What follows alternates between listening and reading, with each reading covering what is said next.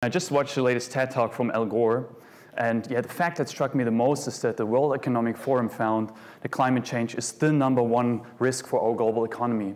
And he concluded that we're facing actually a moral challenge, and every local community needs to act to address this challenge. So the question I want to discuss with you tonight is how can San Francisco become self-sustaining?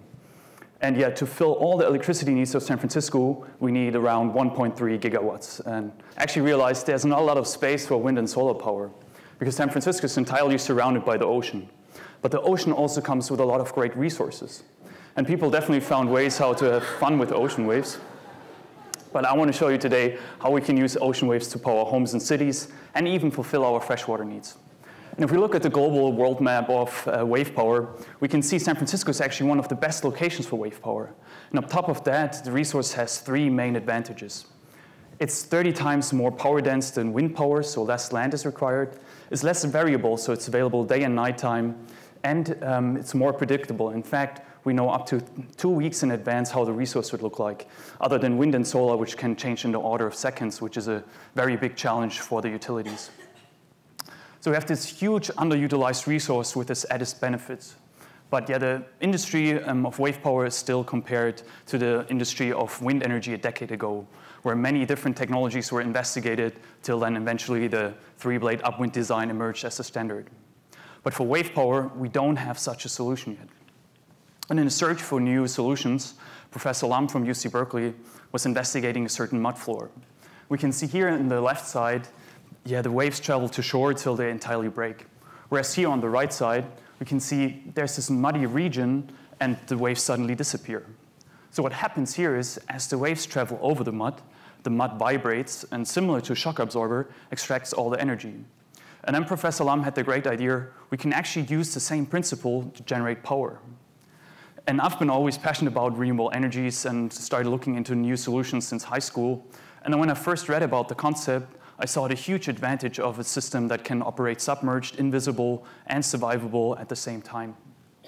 And so we started building first prototypes. Um, the first one actually with a bike pump from another professor we still want to give credit to. And then eventually, um, yeah, led to this design where you can see, similar to the mud floor, as the waves travel over this membrane, the membrane starts interacting with the wave, and then we can bundle all the energy in the generators underneath, um, and that can actually be used to produce power. And then we improved this design, and here you can see quite a steep wave is coming in, and in the back of the tank we have nearly um, yeah, wave cancellation. And after that, even people approached us and said this could be used for shore erosion. And so now we started looking into how would a full-scale system look like. So we can see there's a floating version for offshore, but another one that's closer to shore. And as the waves travel over, we extract the energy and then could bring it to shore to produce electricity or also to produce desalination. So to summarize, the three main advantages of our technology is that it's more survivable because we're submerged. And that's actually one of the biggest challenges of the industry so far, is that on the surface, um, yeah, anything is exposed to the extreme events of winter storms. So the fact that we can yeah, dive away from these extreme events um, is a huge advantage.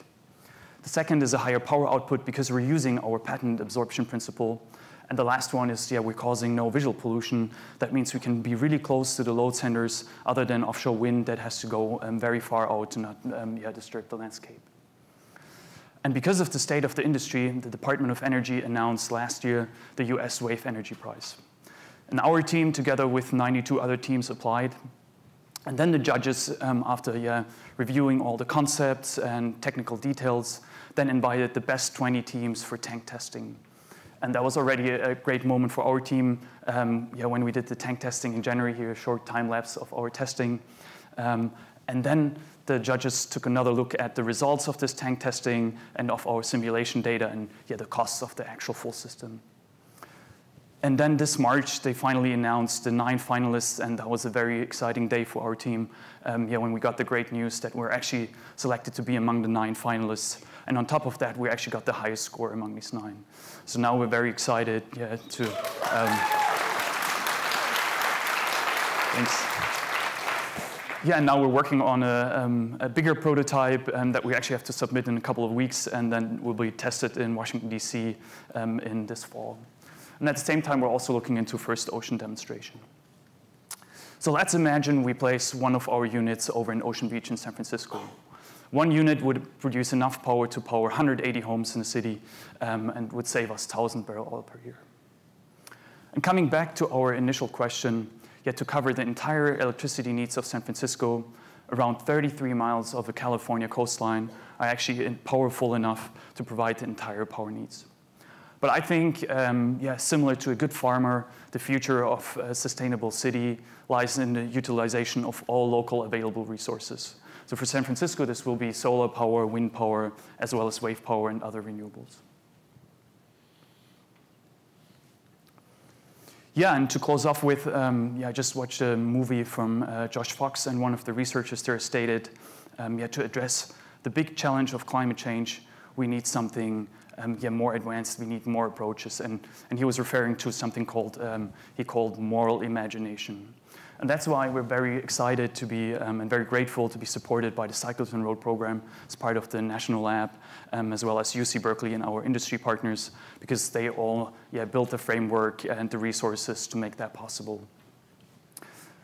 And I think for San Francisco, actually, this challenge can also be a big opportunity to become yeah, a global lighthouse of a fully sustainable um, yeah, city of the 21st century.